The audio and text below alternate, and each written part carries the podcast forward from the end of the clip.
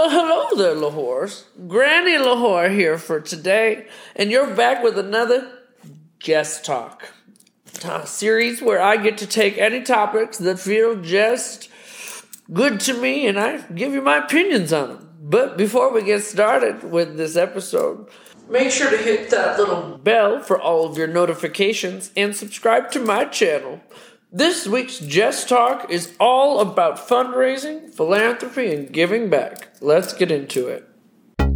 Attention the whore. Attention the whore. Attention the whore.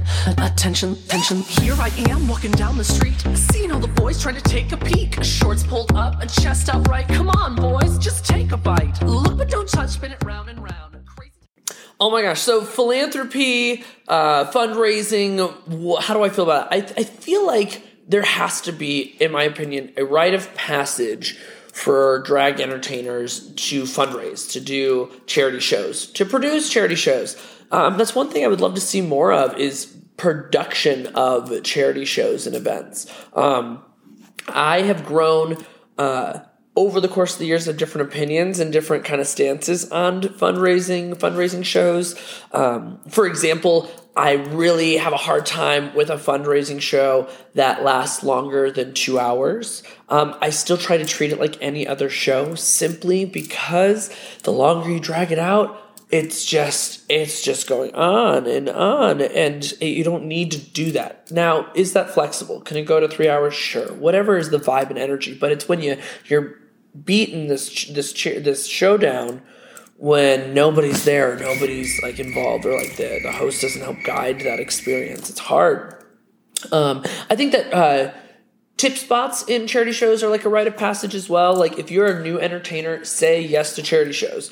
Um, volunteer your time. Um, as I've gotten older in the drag world, I've kind of had to ask more questions like, what day of the week is it? Am I having to take off work to come do this? Do you want me to pop in for the benefit or am I staying the whole time? Am I emceeing it? So, a lot of the time, depending on who is organizing it, what the organization does and gives back for, will depend on how I give my time as well. Um, and then I choose a couple times throughout the year, every year, to produce larger scale benefits. Um, the Divas ends up being a benefit. The um, uh, I do a benefit for the Pulse victims every year, and that ends up being a benefit. I do a regular yearly benefit with the Drew Project. Uh, I help CSU every year with Northern Colorado AIDS Project and their resource center. So, like, there are things that are near and dear to my heart, or people that I'm like, I will say yes in whatever you need me to do.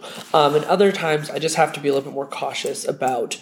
Um, how I how I'm giving my time back, and some people may not agree with that, but I think it's it's kind of to each their own at this point. But if philanthropy, raise money, I want more people to do produce shows, to give back, to find ways to give back. Um, I think it's really important. It's it's literally the foundation of drag culture. It, one of the pieces of pillars of foundation, I would say. Fundraising, giving back, finding charities, helping people, doing something with your time and your talent. Yeah. I think the best way to get involved is to be active on, especially in Denver, local community pages. Um, even researching venues about who, most of the time, if you're running a benefit and you want somebody to perform, you won't say no to anybody. It's a great open stage opportunity. Doesn't matter how experienced you are, doesn't matter how new you are. It's a great open stage opportunity for a lot of people to see you. Um, that's why I usually host my benefits with an open stage mentality. Um, you whoever shows up and can show up and want to show up there's no guilt there's no letting down. You can make your own choice and decision. Uh, you have the option to come and, and do that. Uh, and no matter what what experience level you are i think it's really cool.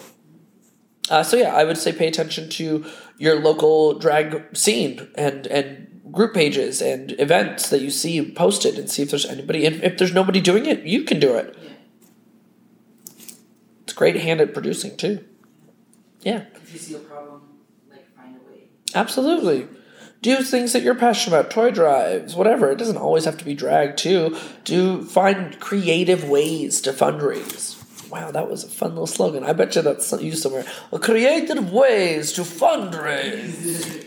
yes. Um, yeah, that's kind of my opinion. Uh, post down below some of the organizations that you love, that you're passionate about, not only a link to their page and where they, people can donate, but do like one to three sentences about what they do. Post that in the comments and let's share some love. We'll do a post of all the orgs that you post down below.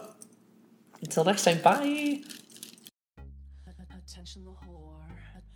Hi, little whores. It's me, Jessica L'Whor. And did you know that I'm on Cameo? That's right. Cameo is a platform where you can get personalized messages from me, the biggest whore in all of Colorado. Whether it be a birthday sing along, a bar mitzvah, a congratulations on your new job, a congratulations you didn't get pregnant, I'm your whore for the message. So, Follow the link below, click it, and book your next cameo to surprise your best friend, your grandma, your family member, or any other little L'Whor fan out there. Come on, book them now.